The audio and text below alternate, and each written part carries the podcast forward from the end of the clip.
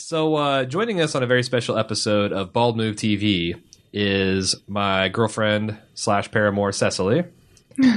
Girlfriend slash paramour. Yeah, you Hello. killed my you killed my paramour uh, with a knife, which is going to be the subject of uh, HBO season two, Jinx, and also via remote, uh, Shane Bowman. Uh, you might recall that we had a lengthy discussion of the Knick. Uh, he's also frequently found on the Nattercast and uh, running the Heisenberg Chronicles, which is uh, your one-stop shop for all the little bits, brick and brack of uh, Breaking Bad that you've missed over the the seasons and years. Welcome and to the Better. Call Saul. and Better Call Saul. Yes. Is that still the That's right. Heisenberg Chronicles, or did you call it the? Uh, No, no, I just kept it the same name. I mean, I, I got like 36,000 followers or something over there. I just kept the same name and just pushing out, you know, all kinds of Jimmy McGill and Mike Ehrmantraut goodness. awesome. So we're here to talk about uh, Banshee, which recently wrapped up its third season on Cinemax uh, this last Friday. Uh, I think before we start talking about the season proper, we should talk about why in the hell people would want to watch Banshee.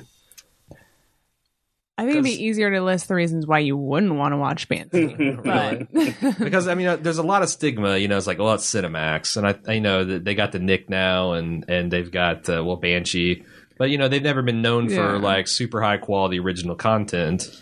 Um, and I gotta say that it's When uh, s- Banshee's hard for me to, to like. I try to, I, I I struggle with this with my partner Jim. It's impossible to sell someone on it if you describe it at all because they they will start either rolling their eyes or laughing and not take you seriously. yeah, and I think I felt the same way when I heard about it. How would you describe Banshee, Shane? Yeah, it, it is a very difficult show to describe. You know, I, I kept throwing chum into some of the various TV groups out there saying, please, God, is anybody watching this show? Uh, I need to talk about it. And um, the, the best way I could describe it that I came up with was just said it's, uh, it's fighting, fucking, and fun. You know? I, I- mean, it, that's about as simple as it gets. You know, the guy who created the show, uh, Jonathan Tropper, he describes it as like a homage to 80s action flicks. Um, the guy who played uh, Chayton uh, described it as a live action comic.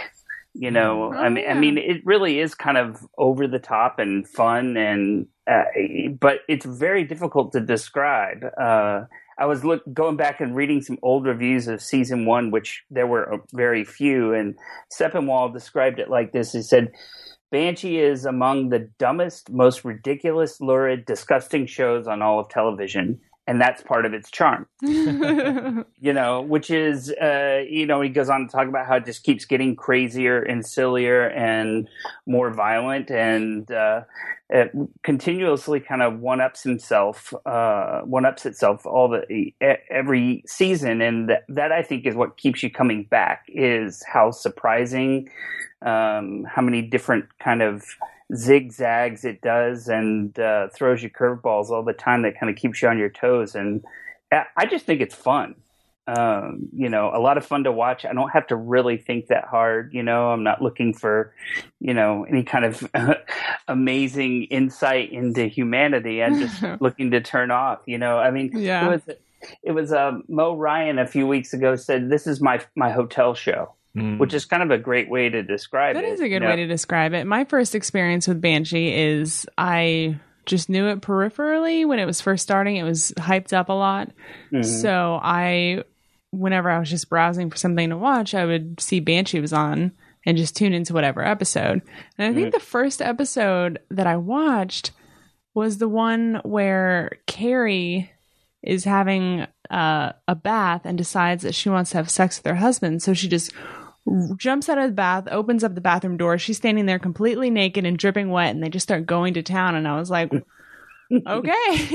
I guess. Cinemax I know and love. I guess I'm on the hook. I'll have to watch the whole thing. yeah, my first experience was I tuned into the episode where Hood is dropping Carrie off at her stint at the penitentiary, Mm. and simultaneously Siobhan uh, was reunited with her abusive ex-husband, Mm. and it intercuts these scenes of Hood dropping her off and Siobhan kicking this guy's ass.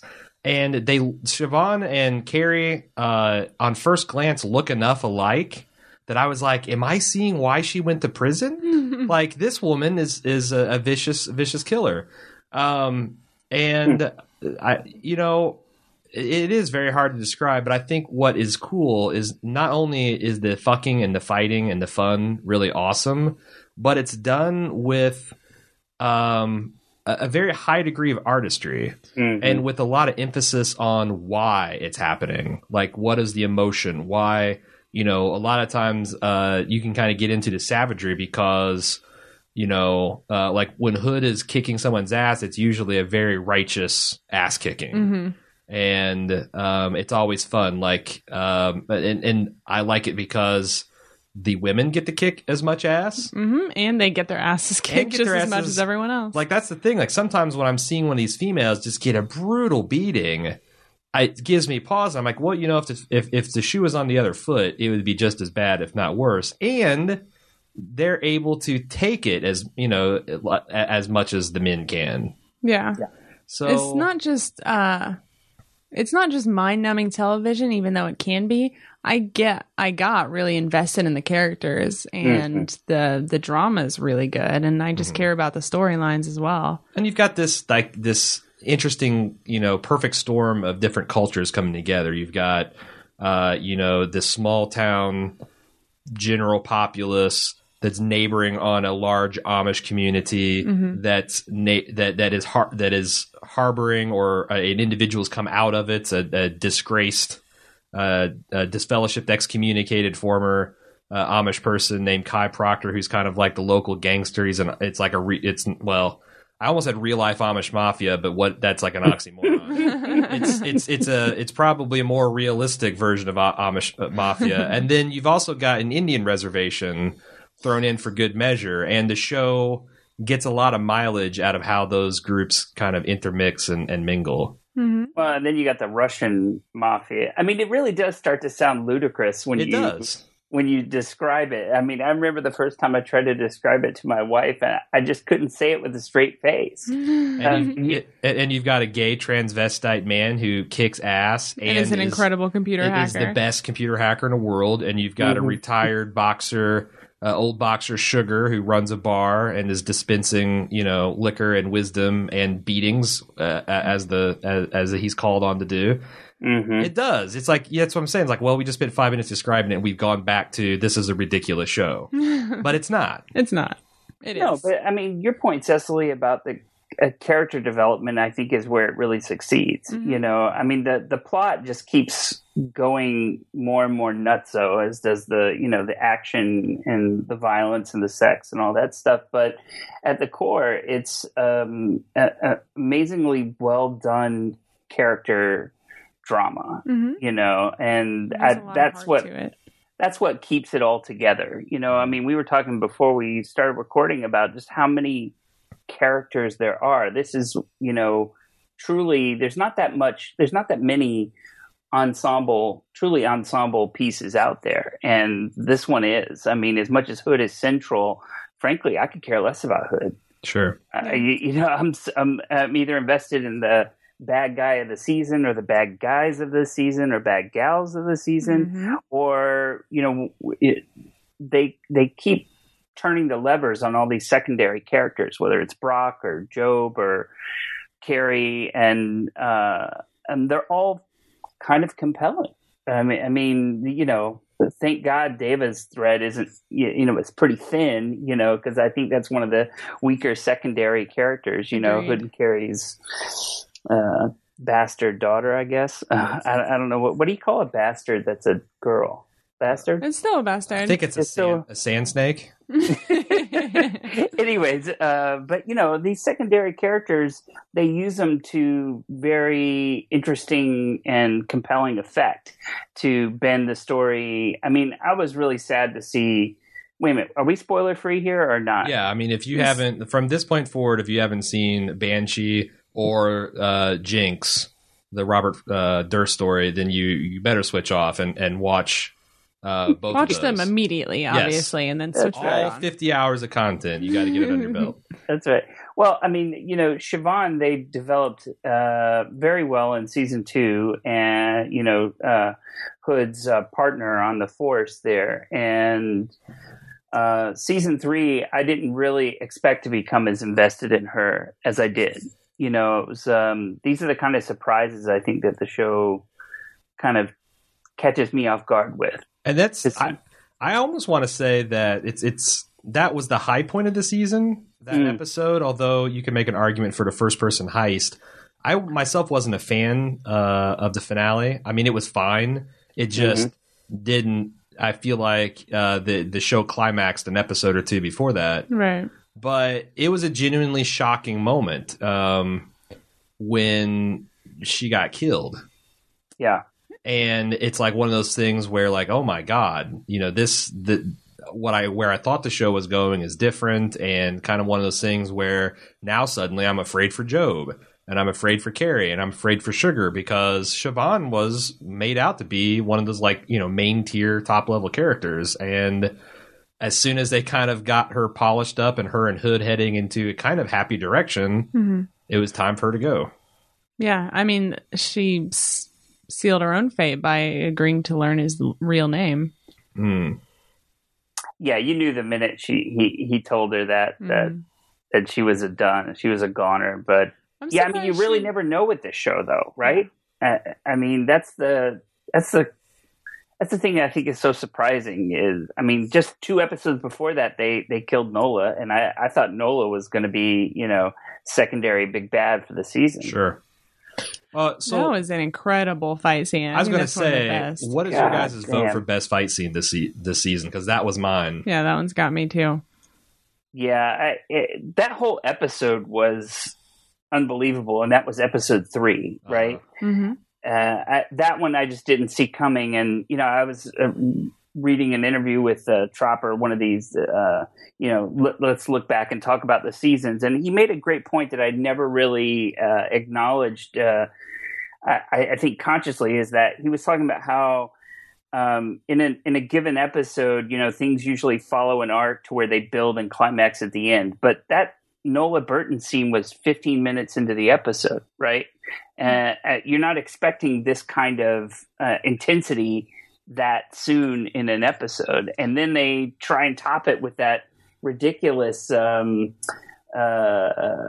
eighteen wheeler uh, sequence. You know, with the big, hmm that really big guy. I think his name was Brantley Mhm. uh, you know, and and and um, they're that eighteen wheelers never stopping. It just keeps going and going, and the guy keeps. Uh, I don't know. That was just an insane episode to try and really talk about everything that even happens in that whole episode would be a podcast on its own, Right. Sure. you know. Uh, but um, was- that that episode to me is hands down the best episode of Banshee. Hmm.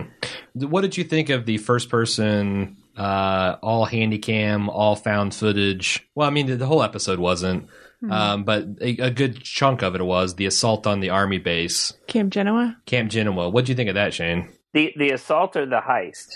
The, I The- guess the heist. Yeah, the heist. Yeah, the the GoPro heist. Yes. I, you know, I, I I didn't love it as much as uh, a lot of the uh, folks out there in the interwebs did. I thought it was very clever and somewhat novel, but it's not like we haven't seen sequences like that before, or maybe I guess I have, and so it didn't really, you know, blow me away. But it did give Stowe probably his baddest ass moment of the season. You know, where he pulls his little Terminator move in the tunnel after Yeah. being, you know, kind of semi blown up. That was Mhm. pretty incredible, and It was very That's- tense for me. I think it it worked when they were kind of just sneaking around behind trucks and there's Mhm. people coming out of doors and Yeah, I thought it, it built attention tension. Um, It was a device that made it, it more ten, it more tense because you're really kind of in the moment, and especially like when Job was left alone because Hood was having his little freak out moment, seeing Mhm. dead Siobhan walking everywhere.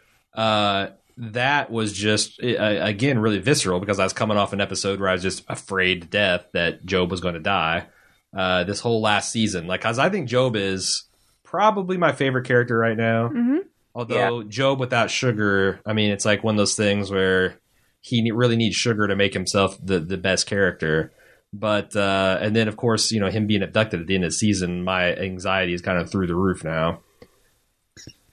Yeah, I, I'm absolutely curious about where they're going to take that whole storyline. I mean, they really sucked me in as far as setting up for season four with Job. But, you know, Job is a character, again, is kind of the reinforce a point I was making earlier. In season one and two, you know, he was great for those sort of comedic effect moments. You know, he comes in and he spouts some line, you know, don't look at me like that, motherfucker. You know, he just got these great little motherfucker quips, uh-huh. you know, uh, uh, throughout season one and two. But in three, uh, he was, I don't know why he became that much more important to me. Um, I, I, I don't think it was the flashbacks. I mean, what would you guys think of the flashbacks this season?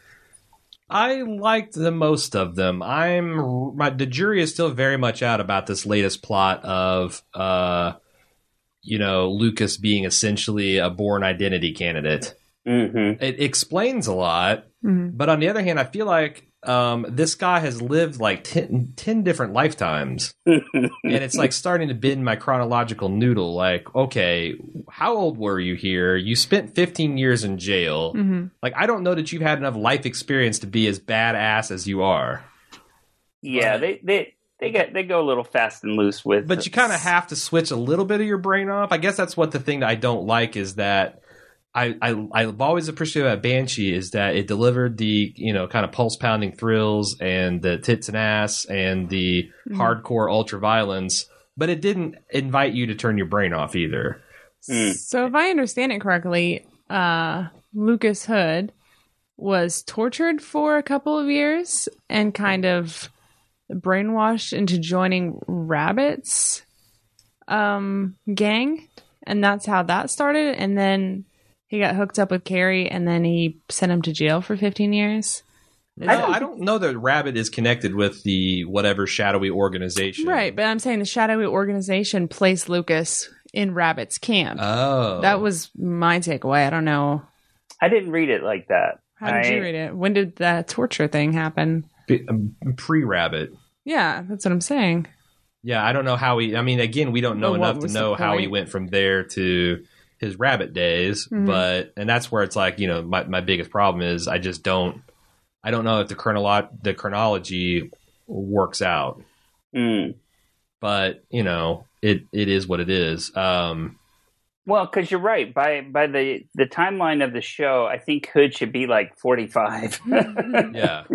you know, but that like like it's you know I I don't know. You know, there's a fair amount of any kind of show that you have to turn your brain off a little bit. You have to kind of, I don't want to say that, it would say you have to give yourself emotionally to the show.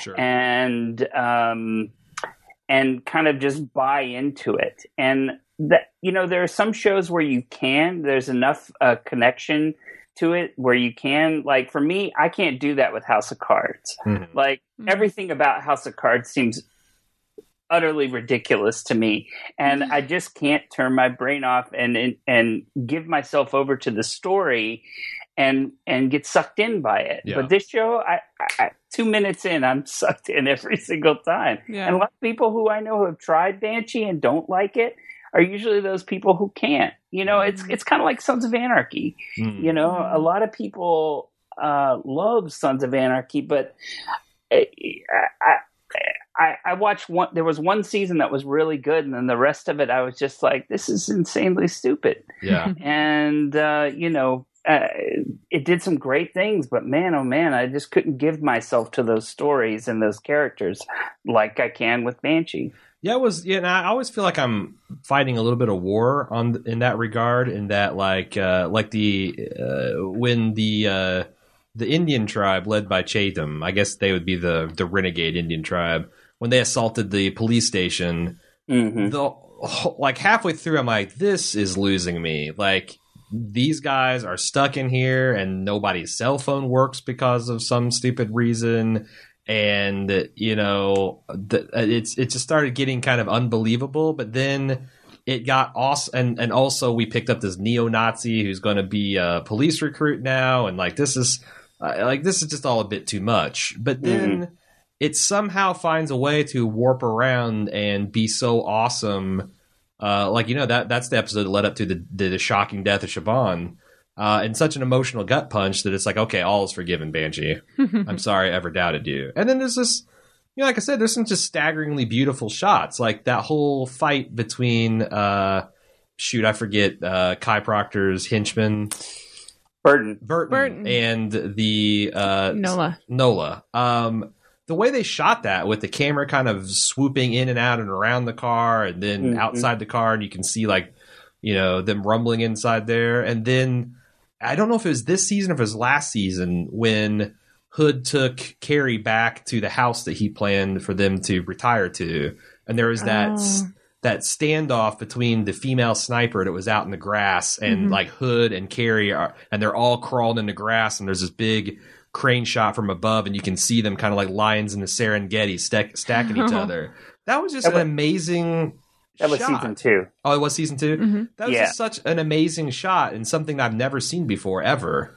Yeah. Uh, and Banshee's full of those moments that, like you said, keep pulling pulling us back in.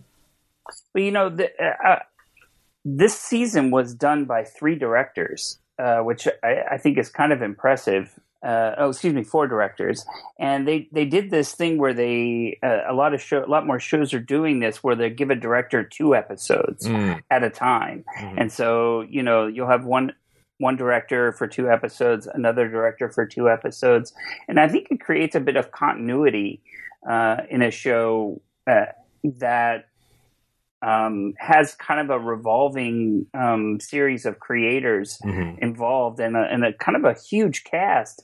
It's got to be an enormous difficulty to kind of create a, a consistency in it. And I didn't as as many high points as there are in this show, you know, with these big action sequences or set pieces, it still feels incredibly coherent and consistent and of a whole. Um, and Well, they have that, a lot of like visual motifs that kind of tie this together. Like there's this Mhm. they they just randomly drop frames uh, out of like you know transition scenes, like someone getting out of their car and walking to the office. They will cut you know uh, uh, you know a second or two, and so they kind of like Mhm. flash here and flash there, and they do a lot like Like, how do you feel about the this device they use frequently, where s- multiple scenarios play out one out right after the other? Um, like for instance, uh, there's this one scene with Rebecca in a car. And she's like screaming and she's frustrated, and then it resets, and it's how she actually reacted, and then resets. Yeah, they, they've got You know this, what I'm they got the cinematic shorthand where it's Yeah. like we're going to show you how this person's feeling, and they're like screaming and raging or tearing stuff apart, and then they're going to flash back to sitting calmly behind their car, and then you know they usually do a lot of of audio and visual distortions, and I mm-hmm. That's one of the the Banshee signature motifs where I feel like that a lot of I've seen other shows do that, and it always feels like very showy or hokey. Mhm. But here, um, maybe because this is a more primal show, but when they do that kind of stuff, I feel like, oh yeah, I I, I know that feel. I mean, Mhm. I've never had a loved one murdered, like had their head ripped off in front of my face, and you know, then had to chase them through the woods and, and beat them to death with my bare hands. But I've I've I've felt a You degree, know that I felt a degree of that. yeah, well, I, I think um, I think they're walking a bit of a tightrope um, emotionally on this show, and they have to allow the characters to emote in an unnatural way, right? Mhm. And so I, I think that just um, Mhm. I think that kind of heightens. So, I mean, it is kind of comic booky in a way, and uh, kind of hyper real, and uh, all of their characters seem to express um, whether it's the high end or low end of their emotional uh, spectrum, e- express in a. I find it to be a very real, even though it's hyper real. It's more real to me. It isn't fake um, I don't know. That's uh, I, I really struggle articulating on this show sometimes because um, I do have very visceral reaction to some of it, and um, I think that's kind of the point. It's that's fun, right? Yeah. You know. Um, hey, let, speaking of visceral reaction, can we just can I just say, best looking women on TV are on this show? Um, yeah, I think I think that's uh that's a pretty pretty fair assessment. Mm-hmm. So Cecily, the men, can you can you say best looking men on TV? I mean, I don't know. Lucas Hood, that dent in his forehead is it's a dent that gets me. Yeah. No, it's the the entire cast is beautiful. Yeah, yeah, yeah, yeah. Uh, Even You got Lucas, uh, you know Job. I think if uh, if you're looking for a particular flavor, is a is a pretty good flavor. I have a kind of weirdo crush on Burton. Mm. mm. Is the glasses. It. Yes, let's go with that. Um, yeah, I'm. Yeah, yeah. That's it's one of those things where it's like there are some things that are bothering me about Banshee. Like uh, I don't know what I'm doing about Kai Proctor and his niece Rebecca.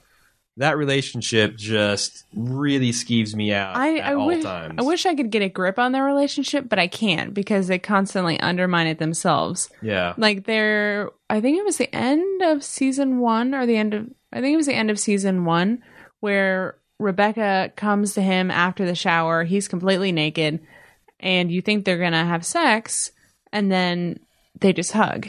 hmm But first shot of season two is them them naked in bed together hmm and the way he undermined her when she was trying to cut that deal in his absence. But he was trying to pull because the the whole subtext with that is that his Amish family, because of his mother dying and a lot of other things, him stepping up to help the community, they've kind of decided to embrace him back to conversation. And I think he was seriously considering taking a step back from the life.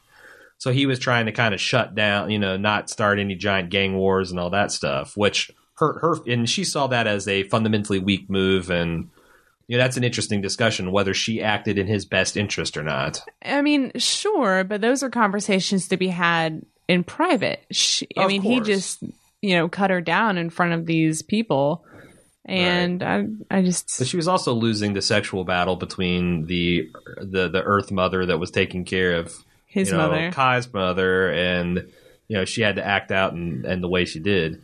You talking about Brock's wife, Emily? Yeah, Yes. Brock. Yeah, yeah, yeah, yeah. Uh, the You other, oh, go ahead. Yeah, go ahead, But Shane. y- on the the whole Brock Kai thing, I, I mean the whole um, Kai Rebecca thing, I think is problematic because we don't actually see it develop, not see them have sex or anything. It's just like she comes to live with him, and then, like you said, you cut to the next season and they're intimate, you know, and then I, I didn't really get that at all. And as effed up as Kai is, and as damaged as he is, that didn't seem to make a make sense to me for his character. No, And I yeah, his character is immoral and kind of, um, or maybe amoral, but that's not the right word because he does have a pretty strong, uh, Code. you know, yeah. I mean, he's he's a he's an Amish boy, so like, yeah, he does have sex outside of marriage, and he does, by the way, kill people. But you know, I feel like that there are lines that he wouldn't cross, and fucking your niece is one of those lines. Yeah, like I could understand him being twisted enough to enjoy Rebecca watching or walking in on him getting a blowjob or Right. peeking through the door while he's having sex with another woman. But to have sex with her, I mean, it just that seems to mess up the power balance. Plus, it just doesn't Mhm. work with his whole Jesus tattooed on his back, and you know, setting up an altar and trying to always, you know, I don't, you know, to what end is he trying to work himself into heaven? Is he trying to avoid hell? I don't think he would. Well, I think we got an answer to that at the end of the season when he destroyed his prayer room. Right, but you know, yeah, but but this is a guy who's been struggling with his past and struggling with wh- who he is, right? I Mhm. mean, he reacted in a way to hit the strictness of the Amish upbringing by going, you know, it's kind of like that silly reality show about Amish kids and when they go on Rumspringa, they yeah, Right. They go they go the opposite end. They it's a completely reactionary uh you know thing that they're doing and then they come back to the fold, right? They kind of work it out, they get it Oh, I out and then they come back to the fold. Well, Kai he's he he's been working it out for 20 years. So I just don't. Well, with with you saying that, I don't understand why he would be equally as strict on Rebecca. She's trying to do the same stuff he is. Well, see, I felt like he was. Trying, In what way is she doing the same? Well, I mean, she is, but she's making very rash not very smart decisions in that way too, right? Well, I I mean, she knows going- what he wants. Right. I was going back to the beginning uh, when Kai found out that he was sleeping or she was sleeping with Lucas. Oh, Like, right, that I right. understand, but you know, then she wants to have a relationship with this boy, just not even for her own pleasure. Maybe that was just to get the attention of Kai, Exactly. because they came in and killed him. That's the thing. Like his But- his thing is all about control. And when she was dis- displeased with him, she would act out to remind him that he can't control her, and then he would have to overreact to be like, "Yes, I can." but she Mm. does that because she wants him to control her. Mm, I don't I- know. That's that's a good. That's an interesting question. Whether does she secretly want to be controlled, and does he secretly want a a wild and free spirit that he can't control, even though his life is just such such a life of you know very regimented and Right. very businesslike and very carefully restrained, except for select moments where he kind of lets it out. So uh maybe Kai goes back to what do you call it, the Amish community? hmm Um, and it seems like Burton and Rebecca are building something. Ah, what Burton? So Burton, I'm, I'm presuming doesn't have a dick. No, Burton is is no, is I'm not like talking about a romantic relationship, but you know, they had a lot of fun uh, playing chicken with that van together, and Sure, but I think Seems like it's going I think- places. okay, because I, I think Burton, she's definitely on his shit list. He thinks he's she. I think he thinks that she is a direct threat to his boss, and more to the point, his relationship with his boss. Hmm. Because Burton has got some kind of. I mean, we got a little bit of backstory on that, but he's got uh, some kind of life debt thing that he thinks he owes to Kai Hmm. for saving him from this sadistic situation that we just really don't fully understand at this time, hmm Right. but probably involving the loss of his member. um, Well, before we get too far down that track, I want to say this about Rebecca. I'm not sure Rebecca knows what she wants. she's just a yeah. She's She's just a kid, and um, most of the time when kids act out, like Deva, they act out for attention, sure. right? And she's lost her family, and now Kai's the only family she's got, and he gave her some attention, and then he backed away. And so, you know, kind of like a petulant child, she did things to act out that would get his attention. But I think she's, but in this last Whether- season, I think she's grown up a lot and she is a lot more business minded and less trying to act out. Well, but that's the well, latest. then then Kai undercut her in that deal, so it's back to that whole Right. thing. But and the, I go back and forth with Rebecca and the actress that plays her. Is she a really good actress or is she a really bad actress? I honestly can't tell. You want my opinion? Yes. I, I, I think it's uh, I think it's more the latter. I think it's she's she, she's unimpressive to me as an actress. I. Um, I think she's fairly one note. She's kind of got this like you know sad pout. Do you guys watch the 100 at all? No. The lead the lead actress on the 100 has the same face for the entire second season. It's just this kind of sad, pouty, uh, you know, kind of thing. And uh, Rebecca kind of is that that way for me. She's really one note. yeah, I mean, she's good at um, being young, petulant, and wearing short dresses and high heels. Hmm. She does wear those high heels. Yeah. Uh, another problem I had with this season is up until Chayton broke Siobhan's neck, is I was totally on the Indian side. I was totally on the Native American side, excuse me. Mhm. Um, because I mean, it's pretty clear to me that Lucas was always in, like, always going up to the res and busting heads with no, even the flimsiest legal pretext, which is understandable for his character, and uh, just completely trampling on these people's rights hmm 100% of the time. And I, you know, and, and I thought that like Chayton was kind of had this like nobility to him that somehow got lost halfway through the season and he kind of played a stereotyp- stereotypical savage character. It seems like a lot of them were taking advantage of this of the fact that the police outside of the reservation couldn't do anything. Well, that's what that's And what the- the, cops who were busting heads and uh, illegally transpass passing No, on. I'm not gra- saying he was in the right, but the police force on the reservation, they weren't doing anything at all. Hmm. But I don't think Lucas was in the right to go in there. No, I just like thought it was interesting that they, I thought that they were playing that a lot more nuanced than you know cowboys and Indians essentially, and then at the end it kind of devolved into that, and I was I was a little disappointed. Mm. What about You know, Chayton? I, I I think they do that with all their characters, though. I mean, you know, people starting off with somewhat noble intentions. I mean, that's kind of a trope in and of itself. Is people starting off with noble intentions and then going crazy with it. Sure. You know, And I, I you know maybe it's just because he's Native American that you had a problem with it. Well, also, like I said, I think that uh, the fact that it, it just felt like the early interactions with the reservation, it just seemed like the Banshee police, the sheriff's department was completely in the wrong. Everyone was taking great pains to tell us that, yo, no, you're totally in the wrong. You can't do this. And that they were kind of doing it anyway. So I don't know. Yeah, but it, Plus- isn't that the definition of hood? That's true. That's true.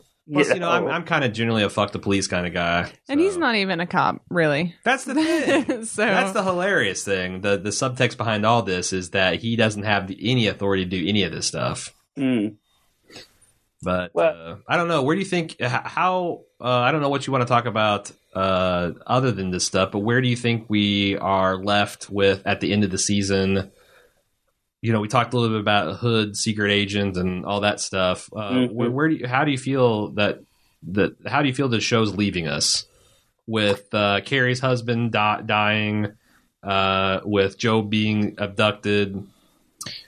um real quick. Oh, yeah. The heist at Camp Genoa. hmm I didn't get when we were watching it that the money was stolen by Oh, to begin with. what is his rank? The general? Major. wasn't it? Major?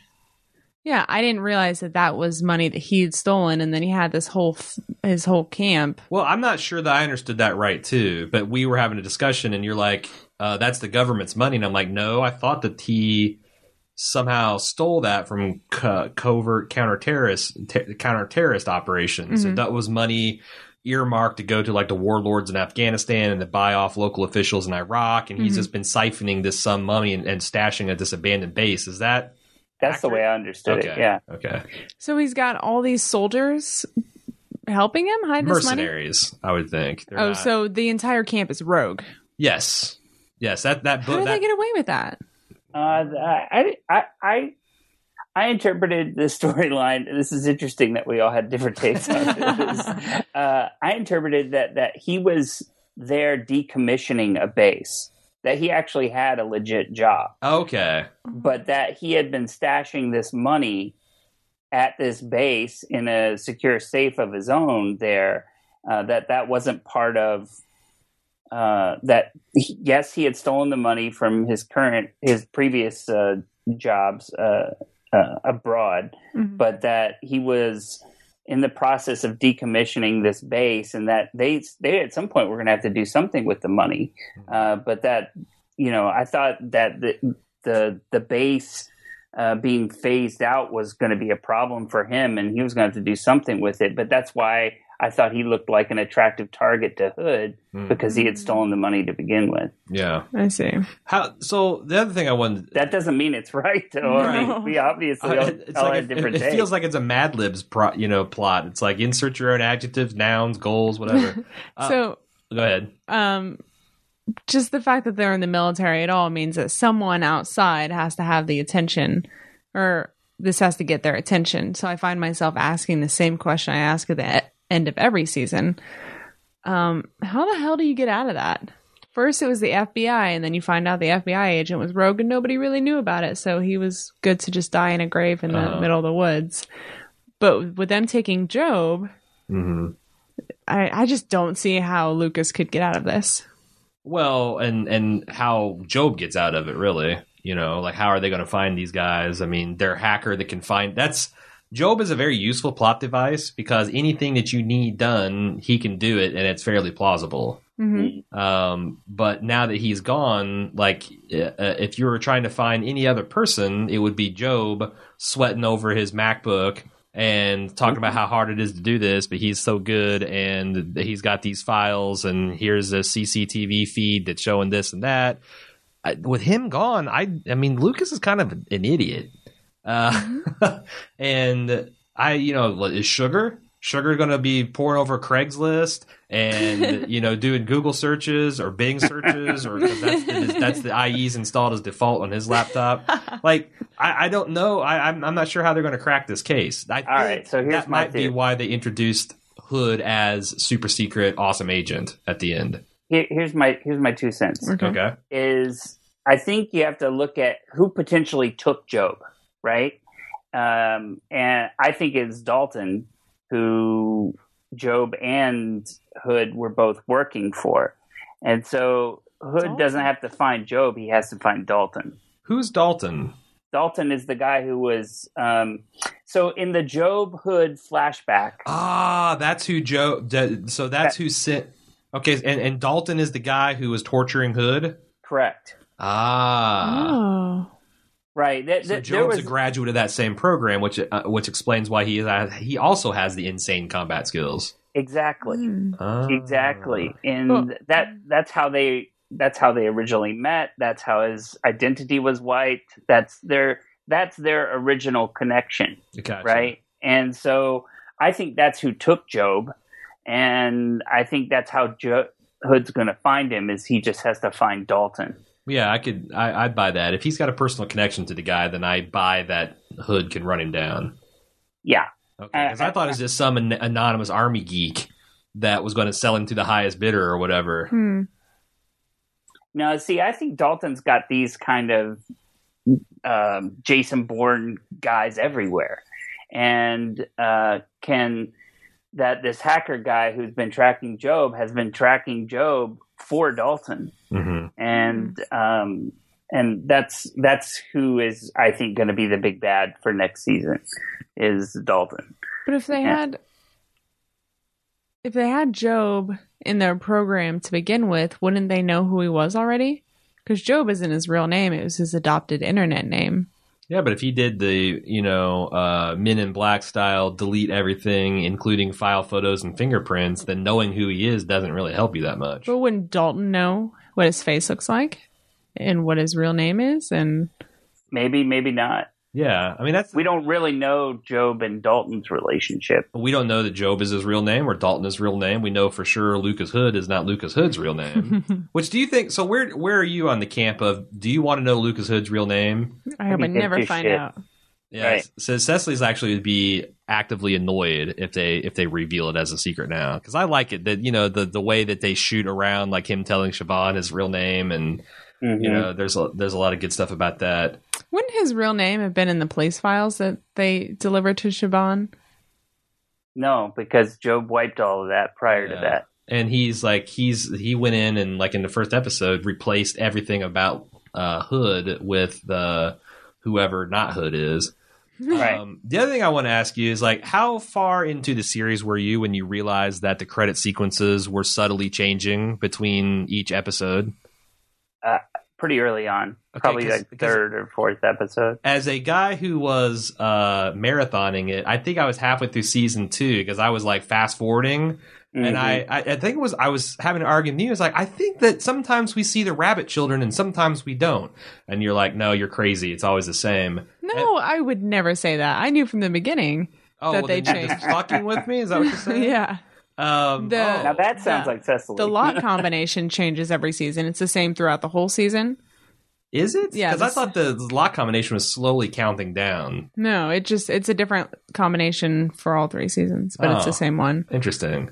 But like the you know that like I like the touch of the army guy's ring, His like bloody finger. yeah, how it that kept getting nastier and nastier. The other thing I didn't know until halfway through season two, and I don't think you did either, Mhm.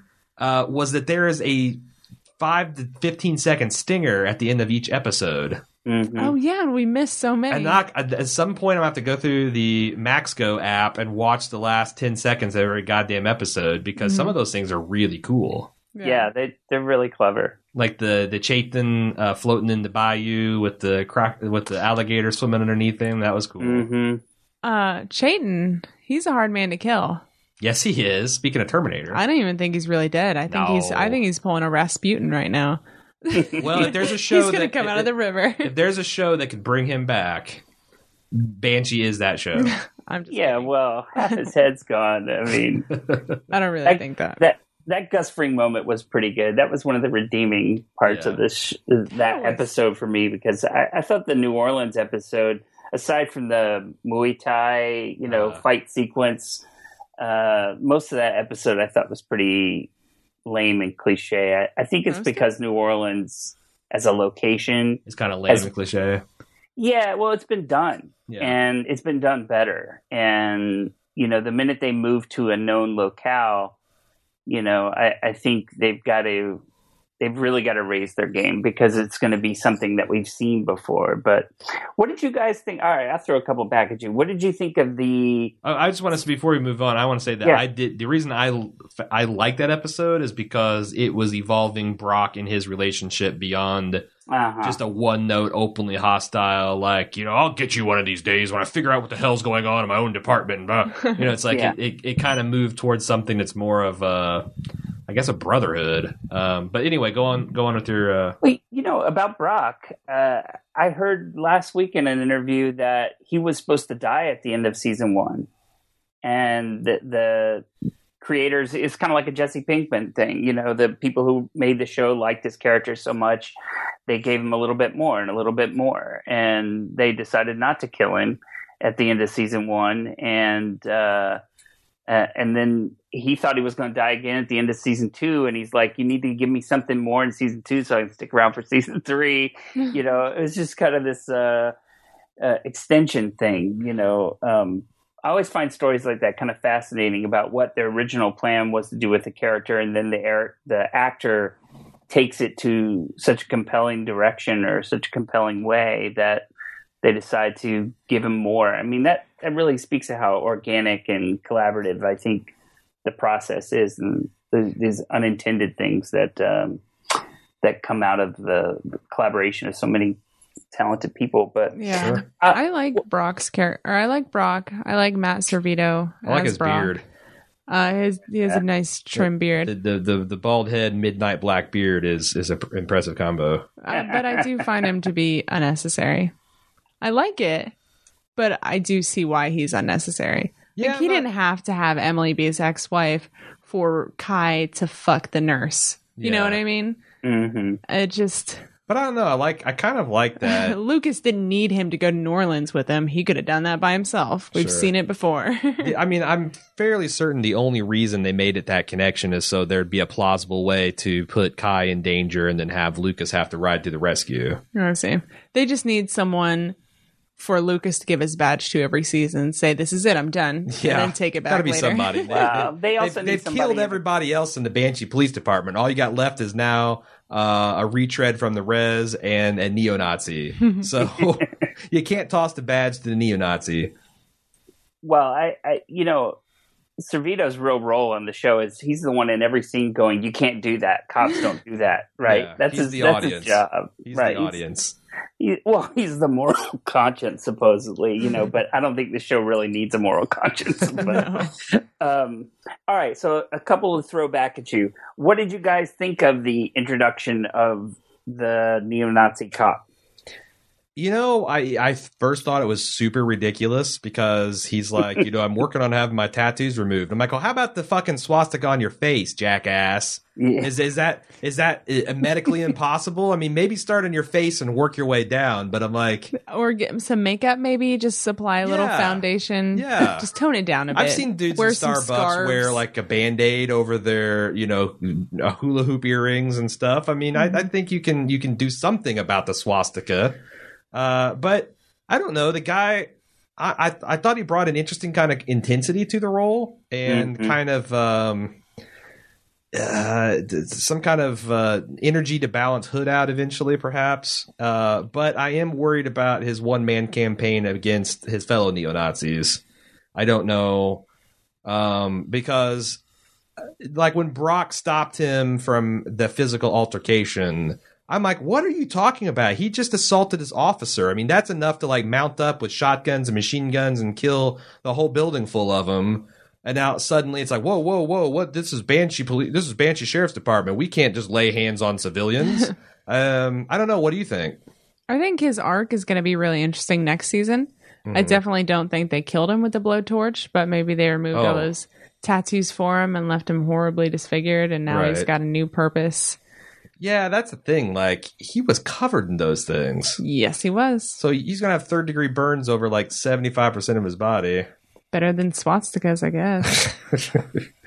Well, I, I mean, I, I feel like they brought they had to replace him with somebody, right? Uh, Had to replace Siobhan with somebody, right? yeah. And you know, to uh, you know, grow the force a little bit, but it just seemed like, uh, you know, story wise, he didn't have as much purpose. Um, and maybe this is a like you said, it's a long game for season four. But if Hood's going after Job and has to leave Banshee, why are you putting more roots in Banshee? and the Banshee storyline. He's Um, coming back. He's got to come back to Banshee. I mean, But, He's- he's but not- why? Job's not in Banshee. yeah, they have to go on a campaign to find Job. I Maybe get that, but they're going to find Job, and then Carrie is in Banshee. Uh, his, his Unless his- Carrie goes with Hood to go get him. She's got Mm, mm. she's got one, maybe two kids left. I don't know. I think that little boy died from an asthma attack. Yeah. and I haven't seen him in forever. Uh, no, I, I, I they've got. I mean, to, I mean, they've got to come back to Banshee, or else the show's not Banshee anymore. oh yeah, I mean, just like fucking True Blood could never escape from Bon Temps, uh, Banshee is never going to get away from Banshee because there's no place on Earth that's cooler or more interesting than Banshee. I mean, where else can you find an Indian reservation with a casino butted up against a, a thriving Amish community? butted up against a, a Native American reservation. And- but well, I already said that. But oh, I thought up you ag- said the casino. Well, I, yeah, that's the two go together. Butted up against the uh, uh, uh, white Aryan National Brotherhood. butted up against a whole bunch of dumb fuck, inbred white folk, like Harlan. Har, throw Harlan County in the mix too, and that's that's Banshee. Yeah, uh, and you know the guy who played Bunker, I thought did an amazing job. You know, I mean that that whole his whole sequence in in Tribal in the uh, assault on the the cop precinct was, I thought he was one of the best parts of that episode. I agree. Um, I found him very genuine from the very beginning when he was sitting Mhm. on the steps saying that he wanted to join the force. And I know how I may look to some people with the speech prepared. Well, then when he gave the speech to was it the mayor's assistant who was the yeah, The, yeah, oh, she's like the Black DA or the assistant DA. Yeah, when, when because she, was like not having it, like yeah, Right. you know, she's she's she's a black lady, and Mm. there's this you know super white dude with, uh, you know, falcons and swastikas and all that stuff on, and lightning bolts all over his body, and she's like, yeah, f- whatever. But you know that speech he gave about what he came from and what that group gave him, and you know how false it turned out to be, I thought was actually strangely moving. Mhm. yeah, and her response, you know, her story was, you know, equally Sure. I mean, that was that was the kind of surprising moment, you know, inside of all of that uh, assault sequence, that siege um, episode, which I thought was, uh, you know, in a normal season of Banshee, that would have easily been the standout episode. But Right, you know, there were quite a few uh, incredible episodes I thought this season. Okay, other other question for you is, uh, what did you guys think of? Which I, I thought was an incredibly ballsy move, kind of inspired um, a little bit by the Shield uh, and some of the things they did. But when they flash back to the pilot um, uh, in the black and white sequence, where they go Ah. back to when Hood came into town, And reimagined it as if he just blown through. yeah, but with the same actors, and uh, I, Yeah. it was incredible because they didn't use the same footage; they reshot it. Yeah. Yeah. and so it was it wasn't exactly the same but it, i went back and rewatched the pilot just to compare and i i thought that was a it, it's surprising moments like that that keep me coming back to the show you know Yeah, I mean that's the thing. Like Banshee's all about the superficial thrills, but it does have, unlike a lot of shows of its ilk, it does. You know, if it's a throwback to the '80s action adventure, it's got you know the the balls of like a commando, Mhm. um, but it's got kind of like the surprising depth of a First Blood. You know what I mean?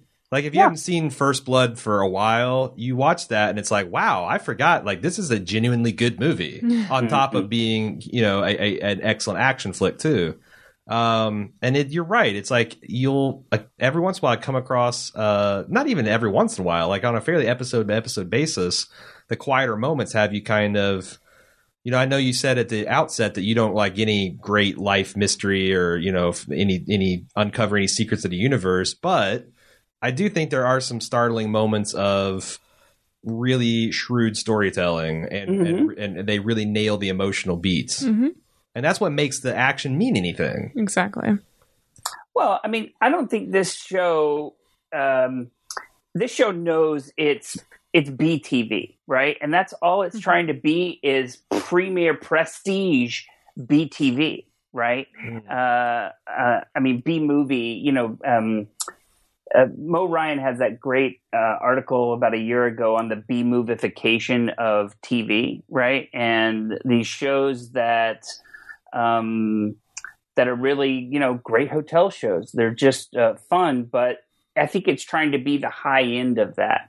And you, the moments that you're talking about, that we've been talking about, are those that that make it a cut up Yeah. right? You know, that that take it a next level. Like this could have been an incredibly cheesy show. Uh, you know, I think in a lot of regards, but um, yeah, I did every opportunity, but yeah, but it but it doesn't. I mean, I think it plays so well within its zone, Mhm. right? It it knows what it wants to be, and it and it is that. It doesn't. Uh, it doesn't really. Its reach rarely exceeds its grasp. I mean, You compare that to like The Walking Dead, where yeah, what it is, the gap between what it is and what it thinks it is, is pretty wide. Banshee knows what it wants to be, and also frequently exceeds even that ambition, yeah. and that's why you know you love it rather than just be like, okay, whatever. hmm What else we got to talk about Banshee? Because I don't have no idea how long we're going to end up talking about the Jinx. I think the only way that this show fails is in the character Deva. Oh yeah. yeah. Well, the shows better than Banshee have struggled with teenage characters, and she just, I think she's terrible acting. She uh, is she bucks the mold of being interesting to look at because she just like you people got together and made that. I don't, I, I don't see how that happens. I don't see how that happens. Um, and she just, uh, I mean, the only, it's endearing how much I guess she cared for her brother. But I have, yeah, I, Yeah. I have very little use for her. Well, it doesn't help. Look, look. I'm going to cut the actress uh, a bit of slack. It doesn't help that they give her these annoying, look at me, attention getting, you know, type moves. I mean, that's never attractive. That's Sure. I don't care how well you acted most of her sequences. there- She's meant to be annoying, and she is Yeah. right? A- Mhm. And so that's the problem with a lot of those teenage actor roles is they don't get to do many things that are compelling. Uh, unfortunately, they just have to be asshole teenagers. And Spoiler alert: teenagers Yeah. aren't compelling. yeah. Well, you know, I mean, I was listening to your Justify cast earlier today, you know, and I, I think an interesting comparison is the the gal who had her Mags moment. What's that character's name? Oh yeah. Uh, uh, it's Loretta Can- Geraldine Dever. Yeah, Loretta. I mean, okay, so that actress, I looked it up actually after your cast. She's 18. Holy And- shit. Yeah, right. And uh, she she was given some nice things to do this season. I mean, they put her opposite Sam Elliott, and I thought she held her own pretty damn good. Oh yeah, and that makes her season two turn incredible because she was like thirteen. right, Wow. right. And and but they're giving her some compelling stuff to Caitlin do. Is her oh, name. Caitlin. I said Geraldine. Yeah, I actually think that's the girl that does the Because show. Yeah, it is. Got my Devers mix, mixed up. but you know, I mean, that I, I think that's kind. my hope is that they don't give her more to do Hmm. because yeah, I'm, I'm maybe kind of with a you. fatal drug overdose, or yeah, or she otherwise, takes out her both and her Carrie and um, Lucas are tied to Banshee because now he's in this point where he wants to be something to Deva, but only when it's convenient to him, Mm. Yeah. and Carrie for that matter. I mean, that's the other thing. He blows out a Banshee for parts unknown uh, just a few episodes after kind of re double downing on his I'll always be here for you, Deva" moment. And yeah, I don't know. That's the thing. It's like uh, Hood and Carrie are both way more interesting when they're unfettered. Yeah. And I don't like. I don't need to see. Uh, I don't need to see a long lost kid out of sugar. Um, you know, it's, it's Mhm. kind of heartless, but yeah, her having a drug overdose and the other kid dying of asthma would be the show. Make the show So moments tragic. So tragic. But that's the thing. It's like I did by the end of the season, I did feel like they really plowed the road for a full on Carrie Lucas alliance at this point. Yeah. Yeah. I mean, that's their Yeah. they were kind of meant to be from the very beginning. So. But at this point, I'm not rooting for it anymore. no, I I totally. I mean, I'm still bummed about the Siobhan thing. I thought that was I was, uh, yeah, I was full time shipping that. Yeah, me too. Oh well. Yeah, I, I don't think I, I think they paved the road for Carrie and Lucas to get back together, but I don't think it's as a couple. I think it's as a as Business relationship. Exactly, or just to go get Job. You know, uh, I mean, I don't. I I really can't see them because I mean, really, who wants to see that? Nobody wants to see these two get together again. I mean, that was just insufferable. All that pouting he did for uh-huh. you know half a season two. It's Yeah. like, dude, you know, I mean, he tried to fuck the pain away right. and did, did a pretty good job at it. That's, you know, and that's the other yeah, thing that's an ongoing source of amusement for me. Like the countdown till Hood beds whatever woman shows up on screen because it's other than his daughter, which you know, with Kai and his niece, he can't really put it past. Yeah. Every single warm-blooded double X chromosome that's that's stepped onto the screen, he has gotten down with. Except for the hot, um, Mayor's assistant. well, her, but he's never had much time with her. I was talking about the hot uh, police officer from the reservation. Oh, you're right. Yeah, well, he didn't get with season Nola four. either. What? He didn't get with Nola either. I know. Her throat was No, ripped yes, he out. did. Nolan him fucked for sure. No, they didn't. not Yes, Nola. they did. No. When? Pretty sure they fucked in season two. Nope. No. Really? No, you're wrong. Yeah, we just Oh. outvoted you, Aaron. Come Yeah, on, man. Maybe. Speaking maybe, of maybe Nola- that was just a dream I had. They had, for a brief second there, they had set up that Nola and Carrie would have a cool, badass girl, girl Yeah. on girl, whatever. Uh huh. It seemed like it was going to go somewhere because she saved her from that one guy. So who did Noel have sex with? Because she for sure had sex with somebody. I don't think she had sex with anybody. No, the only time you, you saw her semi naked was in that flashback uh, when she was ODing, right? And Gino and uh, Chayton went and rescued her. That's the only time I recall her ever not not being in badass mode. Yeah. Otherwise, she was all leather motorcycle gear. I'm, I'm I'm I'm watching a YouTube video called Banshee Nola and Hood hot scene, and they are Oh, most damn it. They did because they are totally she. fucking. Oh, that's right. When she first came, very first came into Yeah, the bar. Banshee, she walked in the bar, had a couple drinks with Lucas, and she was like, "Okay, let's go have sex now." They're Oh having, no shit! They're having Yeah. that. They're they're having that. Uh, you know, Cinemax hot. Uh, sitting up in the bed while you're having sex. Sex. Yeah. Are we gonna watch this? one? Wow, we Uh, just got schooled, Cecily. mind. I Hey mean, man, don't don't ever go against me when there's a sex scene on the line. If there's if there's nudity. In all fairness, ninety nine point five percent of the time you are wrong. but not when it comes to nudity. okay. Um, so, what else we want to talk about Banshee? Or are we ready to move to Jinx? Um, I feel I like got one thing. Oh, Okay. Uh, have you guys been watching the Banshee Origins um, thing they've been doing online? It's uh, welcome to banshee.com. No. No. Uh, okay, welcome. I want to make sure I got this URL right. It's welcome to Banshee. Yes. So um, during the season, uh, each week they were releasing a like five minute video that was a backstory on one of the characters Oh. like uh, Siobhan, or you know, that's uh, some of them are extensions of previous storylines and flashbacks that we've seen in other seasons. And uh, they just a- after the season finished, they um, compiled all of this into something called Banshee Origins Saga, Huh. which it doesn't really roll off the tongue, but it's uh, two. You can watch it on YouTube. It's two 30 minute uh, things that you know go together. They're just in two parts, and it's Lucas's entire backstory uh, that takes you right up to him coming to Banshee Oh. Interesting. except it doesn't give away anything really new. It just gives you more detail and um, uh, gives you uh, some interesting stuff with him and Carrie uh, back during Rabbit's days, um, Rabbit's organization, and how they came together. And there's some interesting, um, really interesting. Uh, um, so many names, I always forget them. Uh, Gob, some good backstory on Job that's in there too. Just so. when we thought we all we got all caught up with all the TV. Now we got to watch the end of all of these episodes again Yep. and the origins. Yep. Well, you know, I mean, what do you think the budget of this show is? Because I, you know, I every time you That's read good an interview with somebody on the show, it's like, well, we got all these budgetary constraints, so we got to be clever and do all these things to cut corners.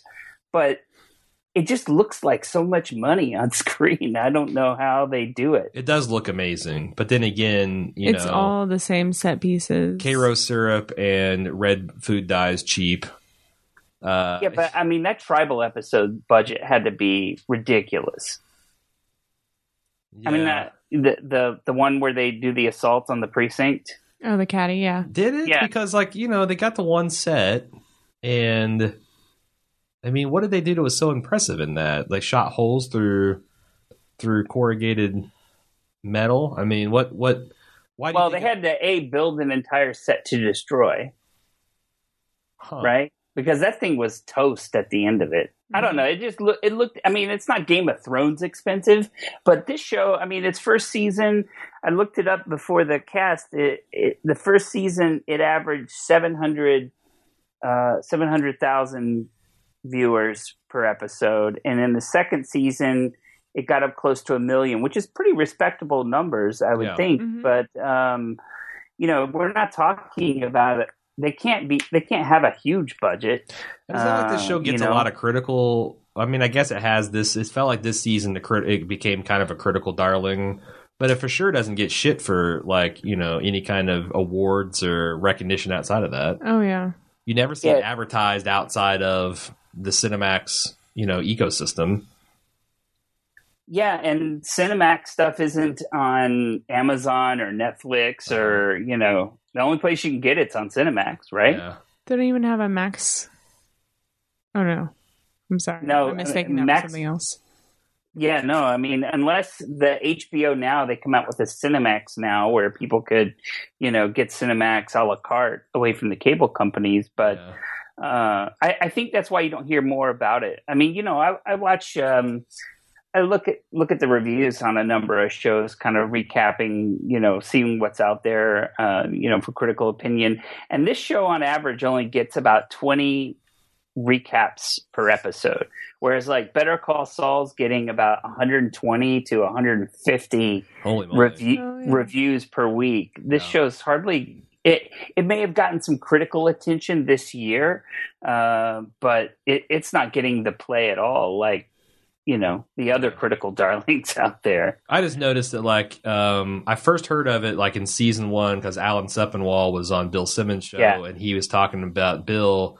Uh, he was saying like you know these are some shows you need you know you, you, what what's on next that you should be t- paying attention to and he's talking about like Longmire and um, Banshee was the ones that stuck out in my mind and I'm like oh I'll have to give Mhm. Banshee a shot and then second season I think he did like a season preview and maybe a season wrap up but this one he him and Dan were both talking about it on the podcast and Andy Greenwald was repping it on uh, a Grantland podcast with Bill Simmons, and like it just it kind of ex- it felt like it exploded on the scene for for me, and I'm like, well, hell, I'm going to finally watch it. Now I got to catch up.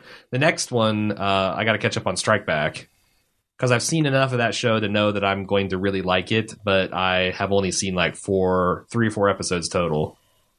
All right, I'll give you the, the shortcut on Strike Back. The first two seasons are really good. Uh-huh. The second two seasons are a step down. Holy think. hell! I thought this was like the third season. No, I, I think, but you're talking. This was a combined, um like British uh, Cinemax co-production. Uh-huh. This Oh. wasn't all, all funded by Cinemax, Uh-huh. and so it the seasons are shorter, right? It like the first season, I think, Hmm. is only like six episodes. It's more like a Sherlock Holmes type of deal or a Luther type of deal. yeah, not quite that short, but shorter. Yeah. Okay. Yeah, but it's good. It, it's good. In fact, it's so creepy because when I first started watching Banshee, I thought the lead in Banshee was the same guy as the lead in Strike Back. I mean, they look so similar. They're stamped from The- the same mold for sure. Did you know that Antony Yeah. Starr is Australian? Fun fact. Yeah. Yeah, you see that on, he's strong as fuck in the interviews But he does so good with just that. with the five or six lines he gets an episode. Yeah. Man, a few words. if you said. just have to, with your tight lip, just angry delivery, then I guess. That's what I told uh, Jim that I was going to start doing. Like, anytime someone tells me that I'm wrong, whether they're right or not, I'm just going to glare at them for about 15 seconds and then stomp off. Because that's the thing. Like, uh, or Job can go dress, punch a tree. yeah, Job can dress him down and be completely right, and then like you know, uh, Brock can dress him down and be completely head up his ass. His reaction is the same either way. hmm It's just Yeah. like it's so it's so great. All right, Well, uh, you know, I mean, if he had more character, that might take away from other characters. You know, it's True. almost like his blandness. Uh, to me, I think he's very bland. I mean, the the blandness and one dimensionality of it allows for dimensionality of the characters around him. he's the Yeah. straight man essentially that everyone else plays off of.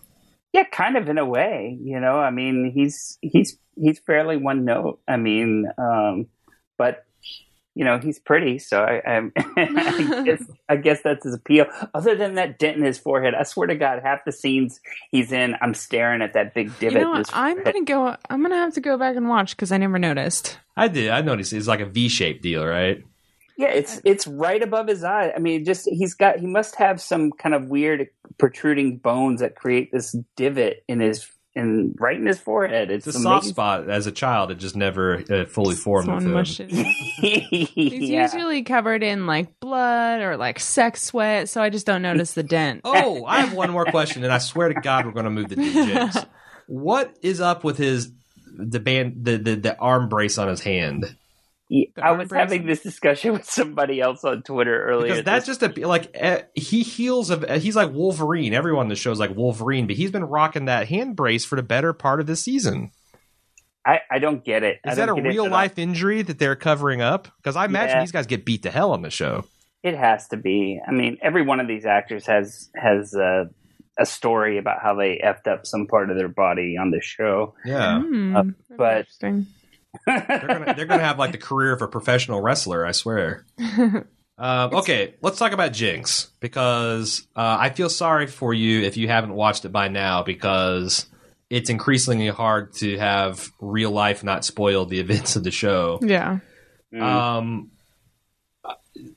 I I've never felt How familiar were you with Robert Durst and his story before the Jinx? me personally. I was only v- vaguely aware of it from uh, a couple Saturday Night Live skits back in the day. Okay. but I didn't really. I wasn't. You know, I'm not a true crime guy. I didn't really follow it. This was. I was kind of a blank slate. What about you, Yep. Shane? Me too. So I, I didn't know anything about the guy. uh, the last ten minutes of this show, I've never seen or heard or felt anything like it in my life. Like. Uh, I it, it it got me, you know, like the first time you see Paranormal Activity, like it was that kind of like shocking. Oh my god, uh, what the hell's going on? Except for it was real life, and it's just incredible. Yeah, I felt the same way that I was watching him act when they caught him. Like he did the burp, and I thought I was to throw up. I had my hands over my face. I just, it was just, I've never seen anything like that. Yeah, and the, the whole build up, like I thought it was pretty brilliant that they spent the whole episode talking about like their feelings about because you know I'm not a huge confrontation guy, but something like that is a whole such a whole other level of social, uh, not awkwardness. I don't even know what you would call it. Um, Bravery. I mean, to, yeah, like to- you, you know, it's like it's like um, when you see the local troubleshooters like burst into an insurance company with their mics and their cameras and they're shoving it in people's face, and that's kind of an awkward situation. Even though that guy is bad and needs to be got, it's just such a violation of the social compact uh, Yeah. to be that kind of rude and abrupt and and tricksy. Well, you put it so elegantly. They have spent all this time befriending Robert Durst and getting to know his story and making him think that this is his story he's telling. And then to just confront him with that at the end, it was just. And then, like, I don't know about you, Shane, but like, I was through sec- the second or maybe third episode. Like, I could go either way on this guy. He Mm. seems pretty guilty, but when I see the things he says and I see kind of like the weird effect he has and how he's just Yeah, the way he explains it. and he's kind of like you got this very art, artful, artless, tactless way of explaining things uh, that made me feel like that he doesn't even see the need to lie or to put on a face. I was starting to get kind of sucked in, and then right around the end of the third episode, things stopped adding up, and then you know it climaxed with again, I think the greatest ending of a documentary I've ever I've ever seen. Where, where how, how did you feel like? Where Well- when did you become kind of convinced of his guilt? so I, you know, my experience, it's kind of like those people um, that didn't listen to Serial, you know, until after the entire thing had run. Yeah. You know, I, I, I came to, I just binged it last night and this Mm. morning, and uh, so I knew the big ending was coming, Ah. and so uh, the the kind of curveball effect that it had, or whether there was there was or wasn't, you know, um, was he wasn't he guilty? I knew, uh, you know, a, a little bit about the ending by the time I, I finally got to watch it. That's a shame. You know, I, I kept expecting. So, have you guys seen The Staircase? uh-uh. Okay, so you got to watch The Staircase. It's um, it aired uh, about four or five years ago on Sundance, and uh, it's now available on YouTube. And I can't remember how many episodes it is.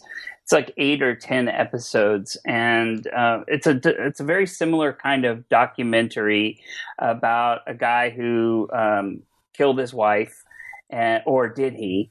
And uh, that case, unlike this one, is well, kind of like this one, is still in the courts, and um, it, it's a guy who kind of had who was suspected of killing more than one person.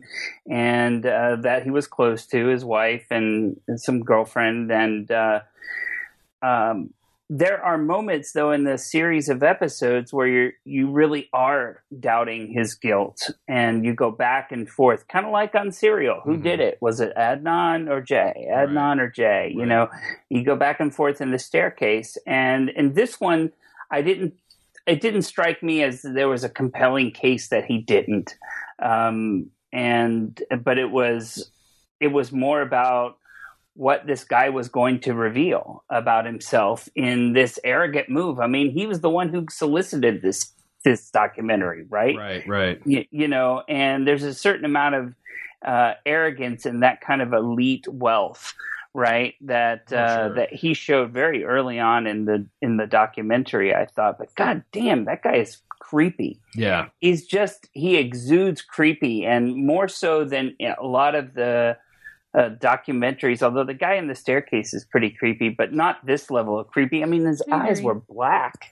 He was more know? he was more dull, dead sympathetic. eyes, like a doll's eyes. I think he was more sympathetic in present day because he was an old man and just the way he Yeah. said, the way he explained himself for all of these situations, it was like, oh, yeah, of course. But then I see the pictures of him when he was younger and just like he's got the same dead eyed look in all of the pictures. yeah. What He's about that? sociopath? My wife and I were commenting on the hair last night when we were watching Mm-hmm. it. She goes, "What's up with the Dora the Explorer haircut?" You know, I just thought that was Yeah. a great.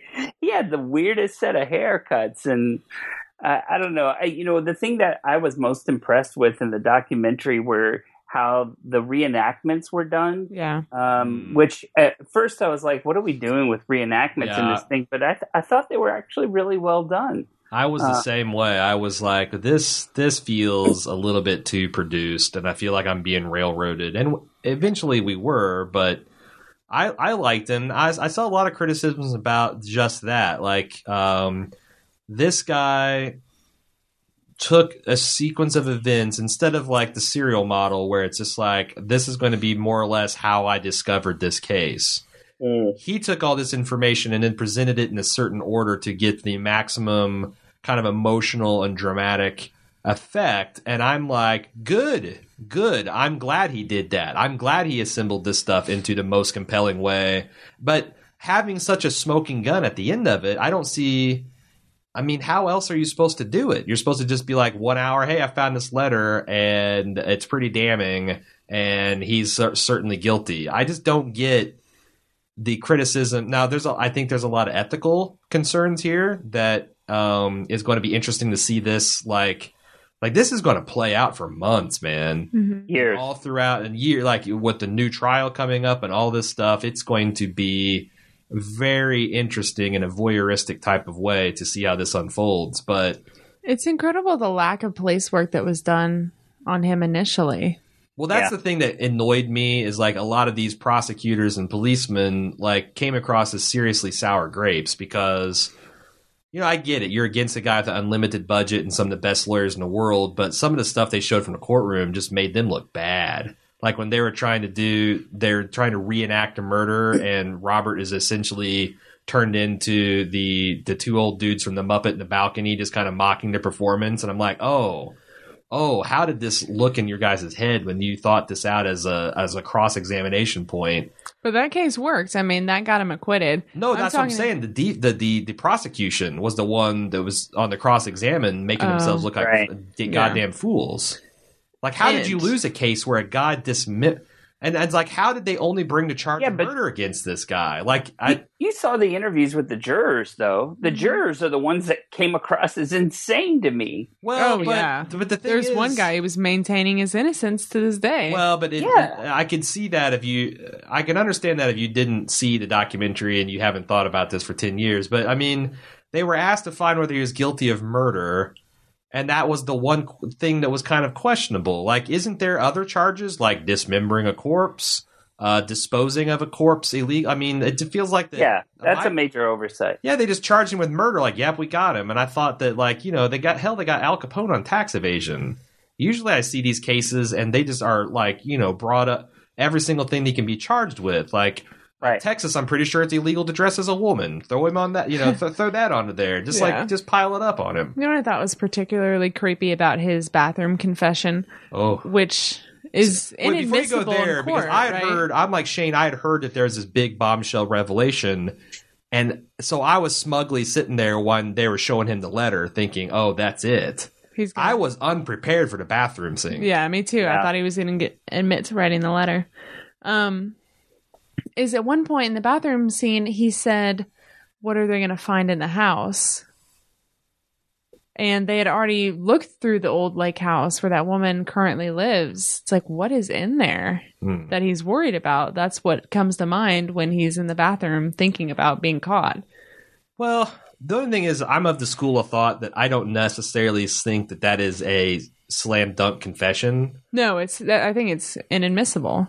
Right. Well, not only that, I don't know if it's inadmissible or not, but I just feel like that watching the whole documentary, you kind of see that that's kind of a thing that he does. He has this weird narration. Like he's got this Gollum complex where he's talking to Mhm. his precious. Oh yeah, he's imagining a conf- or he's imagining a conversation with Yeah. someone else. Well, what Yeah. did you do? Oh, I killed them all, of course. Yeah. Right. The, the, So but I don't think me, that was- the, the letter is the smoking gun, but that Right. was just. I do think that there's elements of that that seem confessional, like when he says, "You've been caught." Oh, that's it. You're caught. That's yeah. it. You're caught. Like that seems. That's you know a lot of people like. What did you Well, if you killed them, of course. That to me is not the confessional part. The confessional part is like, well, here, here you are. And he, when he said, like, almost in a sexual way, I want this. Like, I kind of feel like that that's correct because this dude seems like he's been hell bent on getting caught. Mm. Um, and then he has second thoughts and spends a, t- a couple hundred million dollars to get out of it. But like, Yeah, like he went to f- California to avoid seeing uh, Jarecki, uh huh. and it kept putting him off and putting him off, and then ultimately came around. Well, he got arrested for something, and then I think But that he didn't have to come back. And I get it, but that kind of got his blood up. And like stealing a hoagie, you know, Right. that's that's a dude that wants to get caught. hmm Um, yeah, Yeah, and, he still had access to and all this sending the cadaver letter in the mail. That's a guy that just wants to get caught. Yeah. And now it's like that thing. That was the the interesting kind of creepy moment to me is that his his all I want this, you know, in the bathroom. Mm. I don't know. I Well, was, I- I- go I- ahead. No, I'm sorry. I I, I think that you know, kind of like to Cecily's point, I don't think any of what he said in the bathroom to himself is going to be admissible in court. But that's really besides the point because the court case will all rest on the letter. yeah. You know, I mean, but uh, you know, and the forensic evidence, ti you know, the comparisons of the handwriting and all that stuff. But uh, you know, the thing that I found the most compelling about the documentary was the stuff about his childhood. Sure. Yeah. And I, I mean that that just I, I had to pause several times and just I was kind of blown away by how damaged this person was. Yeah, I from, mean, look from from his. I mean, not. I'm not. I'm not saying I'm sympathetic to his current day and the choices he Oh, made, no. but man, the stuff he must have endured, um, you know, and and the the pain that he went through, and obviously never really dealt with appropriately yeah. uh, you know, and then all the other stuff that went on in his family growing up. Uh, eh, you know, I he struck me as a as a child in his adult form in Yeah. adult form Sure. throughout the whole documentary. And when they show the stuff about his childhood, it made sense to me. This guy is is emotionally stunted. Oh, Uh, yeah, I mean, if you look at his pictures of his father, his father looks absolutely insane. Mhm. And for his father to pull him to the window at night to watch Right. his mother kill herself, That's I mean, he didn't have a he didn't have a chance. yeah. Yeah. Well, and and how fucked up was that wife of his that they they were interviewing? Um, the Oh, Deborah, I yeah. believe was her name. uh-huh. Man, she was spooky, and those those um, jailhouse conversations where Yeah. she she just sounded like he was she was his mother, you know, and he was a little boy, and what you know, tell me what to do, and I I don't know that that he grew up to be a um, an ab- an abuser and uh, an overall asshole from all accounts, Mhm. uh, you know, and then a murderer and all these things. You know, these are all to me. This is all um, an expression of a very damaged uh, individual who never really got the help that he needed. No. Right.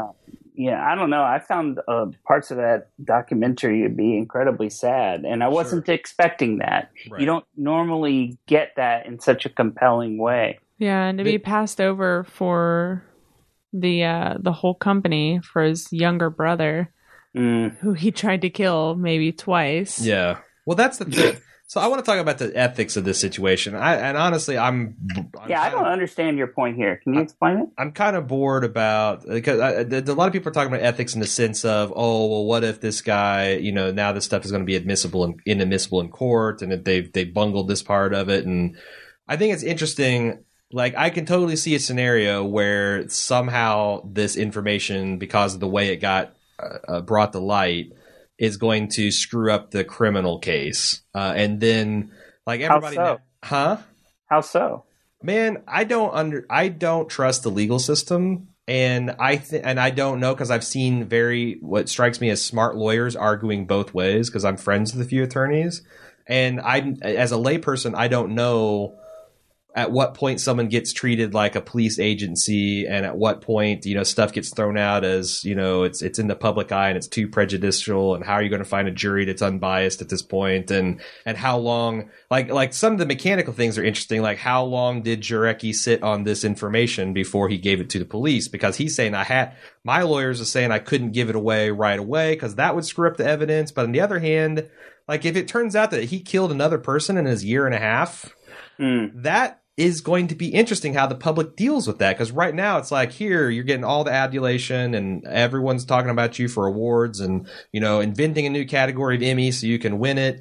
But you know if if if by making this the best most compelling release that he possibly can endangered people in the population or delayed justice that is kind of an, an, interesting ethical uh, dilemma. Or if somehow, because of this thing being sensationalized, or because the evidence, uh, you know, going through these in hands and like you know how the chain of custody was or whatever.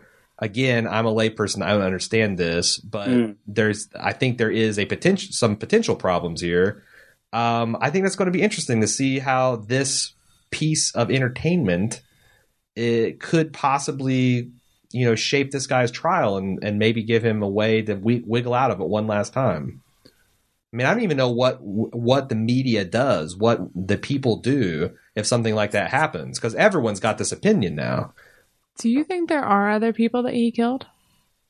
That's that's something we debated right after. It's like I it would not surprise me because it seems like everyone that got into his you know like when he was ready to throw you away or whether he, he thought you were a threat to him his first instinct was to murder you Yeah.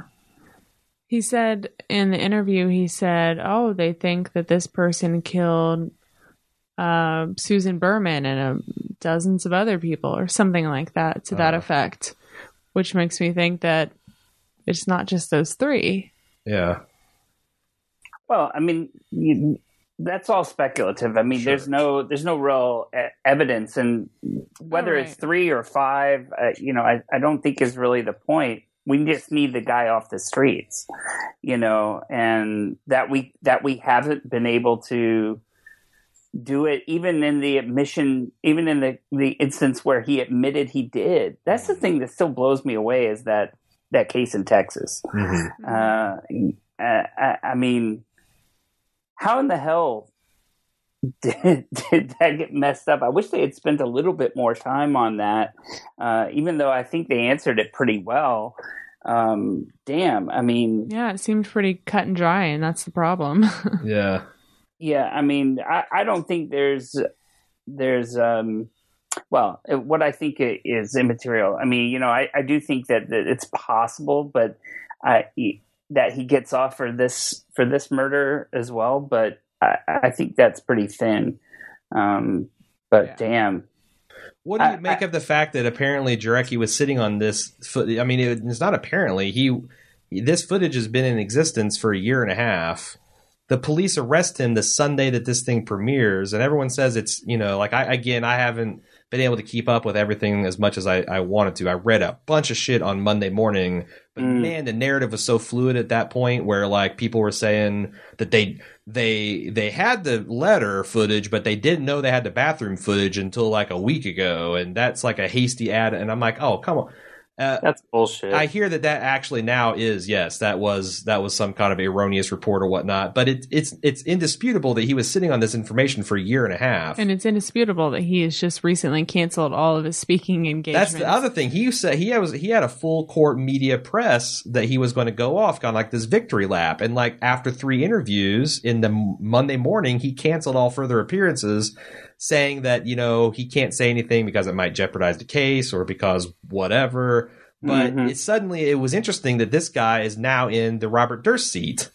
Where now Mhm. he is having to think real carefully about what he has to say, and he has to measure every word, and he has to have lawyers say, "Oh, really? You can't say that." You know, to, I that's I think that's the the meta drama going around this is you know interesting, and like you said, it's going to be something that is interesting for years to come. I think this Hmm. Andrew Jarecki is this has been his life's work, so I think he'd be more than happy to go to jail for it. I that's that's one way to look at. it. I mean, the man worked. I heard seven years, pretty much Well, nonstop on this. and he made the All Good Things movie prior. Right.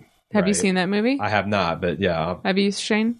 I haven't seen it, no. Me but neither, I, I did see the documentary that he was known for before capturing the Friedmans. Have you seen that? No. No, I haven't, but I, I read a Grantland piece by Molly Lambert where she was talking about that, and she said it's it's interesting that you know he's kind of you know blown up over this because she said that the I, I guess that documentary is much more serial style where it was just a meditation on the justice system and you know much more uncertainty and doubt and there was no smoking gun. I got a little flack on Facebook because I said this is the show that Serial wanted to be. And I didn't mean that to impugn anything that the people on Serial, but they just got, you know, had the misfortune of doing all this work and research and just really uncovering no new information. Well- uh, this guy just hit the jackpot.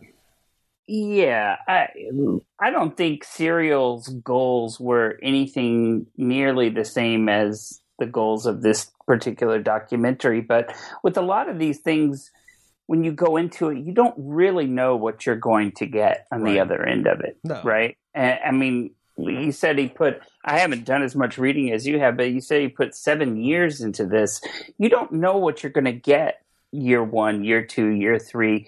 You don't know when you commit that much amount of time into doing an investigation that you're going to get some smoking gun at the end No. you know and it's, it's, uh, it's like a winning the lottery, but still, I mean, I mean that's the thing. Like, I love. yeah but you don't go into these things hoping to find a smoking gun. No, I don't buy that. I don't. I don't buy that. The uh, what's her name? I think Hel- you go in there hoping to find it, Yes. but not expecting it. No, sure, but you're, you know, like any journalist that's going in and investigate something, they got to be saying, "Oh, I don't want just to be this kind of very." um Uh, that's a very cynical point of view. As, you- as somebody really who spent ten Sa- years, What's her name? Sarah Cohen, uh, the one that- Koenig. Koenig. Koenig. You really think that she went into this investigation thinking that I don't want to learn anything new about this case or have people thinking about it a different way at the end of the day? I didn't say that. No, I, that's okay. I different said that- I between a said that- smoking gun. Yeah, that's right. I, I don't think she's going. I don't think every journalist's goal when they go into one of these investigations is say, "Oh, I hope I find a smoking gun and I solve this," Hmm. because Do you nine think that they times want out to of turn ten, up some new information? no, yes, absolutely, they want to reveal as much truth as they can. But the idea that you're going to find a smoking gun that you know the cops and everyone else, lawyers, all these people that did investigations for how many years are going to reveal that that that's setting yourself up for an enormous amount of failure and you're going to invest what one two three five ten years of your life and maybe never know the answer. You have to Uh-huh. accept that very early on. Uh huh. you're just hoping to reveal some truth and what Koenig revealed i thought on serial was uh, a number of different truths that had nothing to do with whether adnan was guilty or not. Right? Yeah, I think her intention was to shed light on the case uh, to prove that it had not been properly investigated. And she gave us a lot of new information. I think she was hoping for a conclusion, but she was never able to make up her mind about innocence or guilt. Hmm. And I, I, think, don't know. I guess I was. Uh, I thought I was kind of turned off the last few installments of Serial. That I, you know, it felt like it, and and you know that's not their fault, but it felt like it petered out and ran out of steam. Yeah. Because that's the way these cases kind of go. And I thought that this Jarecki guy just got insanely lucky that, you know, Oh, yeah. he, He he was handed a story on a silver platter. Now, again, silver platter defined as years and years of work. Yeah, if they didn't And- find the letter or get Sure. the bathroom confession, then this would have been a terrible documentary. Sure. well, it would have been it'd been it would have been interesting, but it wouldn't have been the phenomenon that it is now has Yeah. turned into now. Mhm. And honestly, I mean, there's a lot of people. Uh, I saw, I think, uh, I think it was Greenwald on Grantland talking about how this was fitting that this debuted in the True Detective times, the, t- True Detective slot, and that he actually preferred it to True Detective uh, on every level. Which I I kind of quibble with that, but it did go. It, it was of a piece of True Detective, even down to like the interesting credit sequence. Yeah. Um, and it's just interesting that real life can be at that compelling. I don't know. Yeah, I you know I don't know. I I um I don't have trouble separating fiction from nonfiction in these things. I mean, it's labeled a documentary. This is supposed to be truth. Now, what what is interesting is how a documentarian can bend the truth to serve a story Sure. in a false way, and I, I didn't really get a sense of that. Have Have either one of you got uh, seen the Snowden documentary? I've That seen parts of it. we start. Yeah. Um, what was that? Like two weeks ago, we started watching that. yeah, we- we, we it was just on chunk it. HBO, and we Yeah. caught some of it. Uh, you know that one i i thought was incredibly compelling and this is a whistleblower story right you know um, but it uh, from a documentary perspective it was really just an interview in a hotel yeah. mhm. Right i mean visually it wasn't uh, terribly compelling to me um, and storytelling was but this was a, a, a two hour whistleblower story and there, some of it i thought was um, some of it I thought was kind of difficult to understand for the layperson. Um, you know, because Snowden, or are you talking about the? Snowden. Okay. the, the Snowden documentary, whereas this one I think is um, much more accessible. And these true crime stories that um, that are like this are incredibly accessible, Mhm. and that's what makes them so compelling. I mean, you know, there was a there was a really great podcast about Serial called Crime Writers Mhm. on Serial that was uh, out of New Hampshire Public Radio, and these were people who write true crime and had reported on it uh, from various angles. Some were prosecutors, some were reporters, and some were just pure fiction writers. And they were kind of talking about Serial from all these different angles. And I'd like they just released uh, an interesting podcast about the Jinx, where they're they're breaking it down and the staircase down as well. Um, uh, what's interesting, I think, in looking at it from the the reporter and prosecutorial angles is how easy it is to bend the truth uh, or to try and push the story in different directions. And I thought that was what um, Sarah Koenig did so admirably uh, well. Is she did not really push one truth or another. I thought she presented pretty compelling evidence um, uh, about what she thinks may or may not have happened in that day, the best truth that she could possibly put forth. And at the end of it, there still isn't a smoking gun. Mhm. Yeah, Right? I agree. And I think that this the the Jinx was very biased.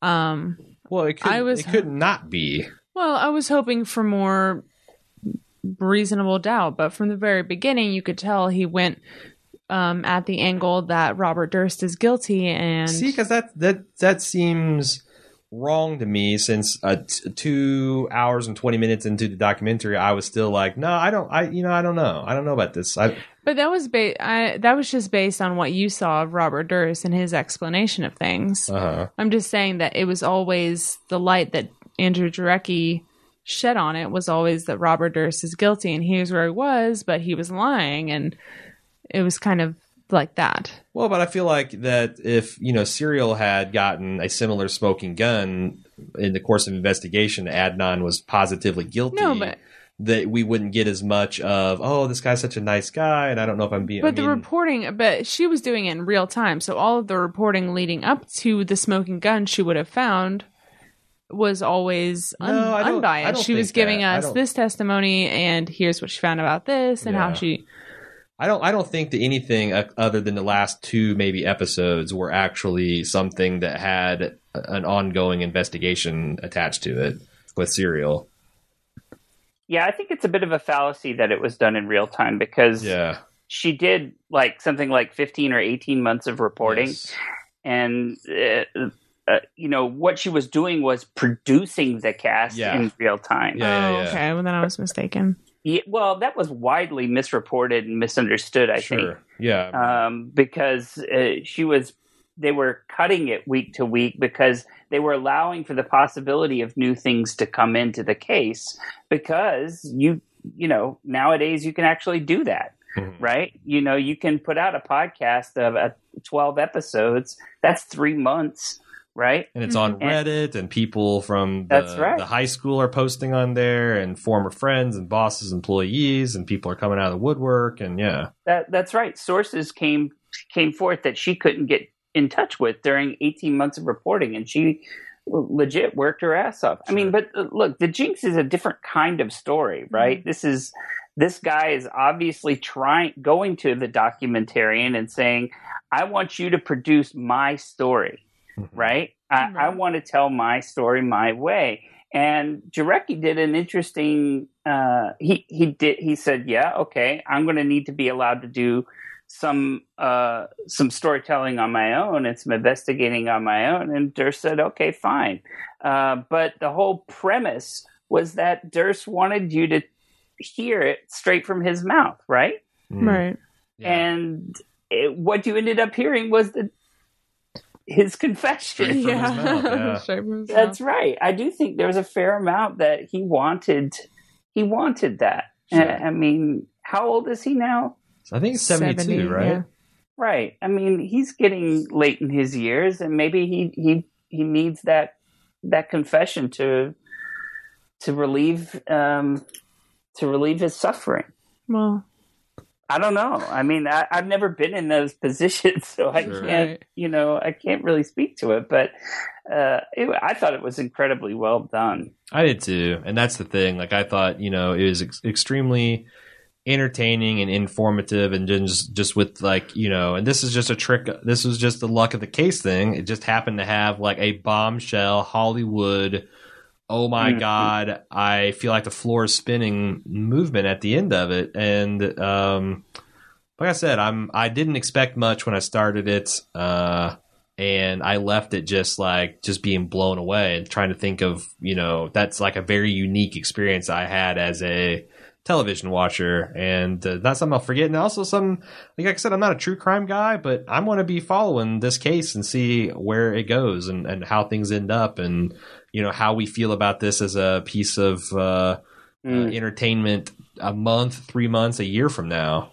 And what does Uh, this mean for the future of true crime? other? Yeah, Yeah, I feel like between this and Serial, my God, we are going to have so much stuff rammed down our throat, which I'm kind of like okay with, I guess, yeah, if it's all this good. yeah. I think that's fair. I mean, if you think about it, how many unsolved cases there are out oh, there? so many. It's because I just feel like the police officers just don't, have, with all the cases, they don't have the time to do this in depth kind of thing that Yeah. Sarah Koenig and Andrew Jarecki is doing. and I was listening to a podcast, and there, I guess HBO is wanting to do like another series of these true crime, and someone, they, someone, uh, one of the guests on, is like, well, how do you do that? Because this is something that he's worked for years on, Mhm. and it's like, well, you know, HBO being HBO, I'm sure there are lots of cases out there that are actually being investigated by people for, you know, books and, you know, podcasts or Mhm. what have you. HBO's got the clout that, like, you know, we're looking for an interesting case like this. If you've got one, contact us. It's like, you know, a very high scale version of the, uh, uh, you, you know, Mar- Ma- Maury Povey. What is that guy? Like if, if you know some if, if you know conjoined twins who got Oh, married to other conjoined Povich, twins, yeah. yeah. Maury Povich. It's like a high class version of Maury Povich. They're just they've got the power to kind of create this content on a whim because they'll find someone that- that's got an interesting case that they're passionate about and they'll throw money at them and help them tell that story. Mhm. Mm. So yeah, that's Well, you know, look, true crime has been around forever. Everybody talks about with serial, you know, oh, this is the, you know, birth of a new form of storytelling and a, you know, new form of, uh, uh, a new another place for true crime to come and set down in because true crime has dominated forever. Is it not? Right, it's been around forever, has it not? uh, I, I mean, you know, it, it's it's sort of like with you know the early days of the internet and porn, right? You know, yeah. uh, any kind of any kind of new media stor- form of storytelling will get dominated by these kinds of stories in the beginning because but it, you know it's not like this is the first true crime documentary you No, know but it's also true that like there's been lots of comic book movies before. You know, this, this the remake of Spider Man and X Men came out, and but they were successful, and now we're we're up to our our teats in superhero movies, and um, you know, you have uh, Star Wars is a hit, and now you've got a whole bunch of uh, science fiction coming out, and Lord of the Rings is a hit, and Game of Thrones is a hit, and now everybody's trying to make crappy fantasy. Like, I there is a little bit of, I, I mean, it's not inventing the genre, but I do think we are going to have kind of a glut of the market for this stuff between podcasts and television shows and movies coming out, and some of it's going to be good, and some of it's going to be bad, like zombies. Zombies have been around since you know George Romero made that little black and white uh, film, but you know Walking Dead hits, and now we've got iZombie and Z Nation and like all this stuff. Like, did you see iZombie? I have not seen iZombie. Oh God, it's awful. Uh, Is it good? Because I was worried that it was going to be something that I was going to have to watch because Sepinwall did like a full court press with, uh, you know, interviews galore and all this stuff on his website, and I'm like, wow, is this really a good show? Because it looks fairly schlocky. But well, anyway, we've we've been talking almost two hours now. We're going to have to. Uh, I, I got to go to sleep, honestly. Uh, well, let, let, let's end with two recommendations. One, if you like, if you like the Jinx, check out "Capturing the Friedmans." That was a right. 2003 documentary by Putting it right on my Jarecki. list. mhm. I'm What's getting a lot that? of- I'm getting a lot of homework assignments from Shane on this Yeah. podcast. All right, and uh, if you like Banshee, I'm going to throw out uh, kind of a old personal favorite of mine from my uh, teenage years here.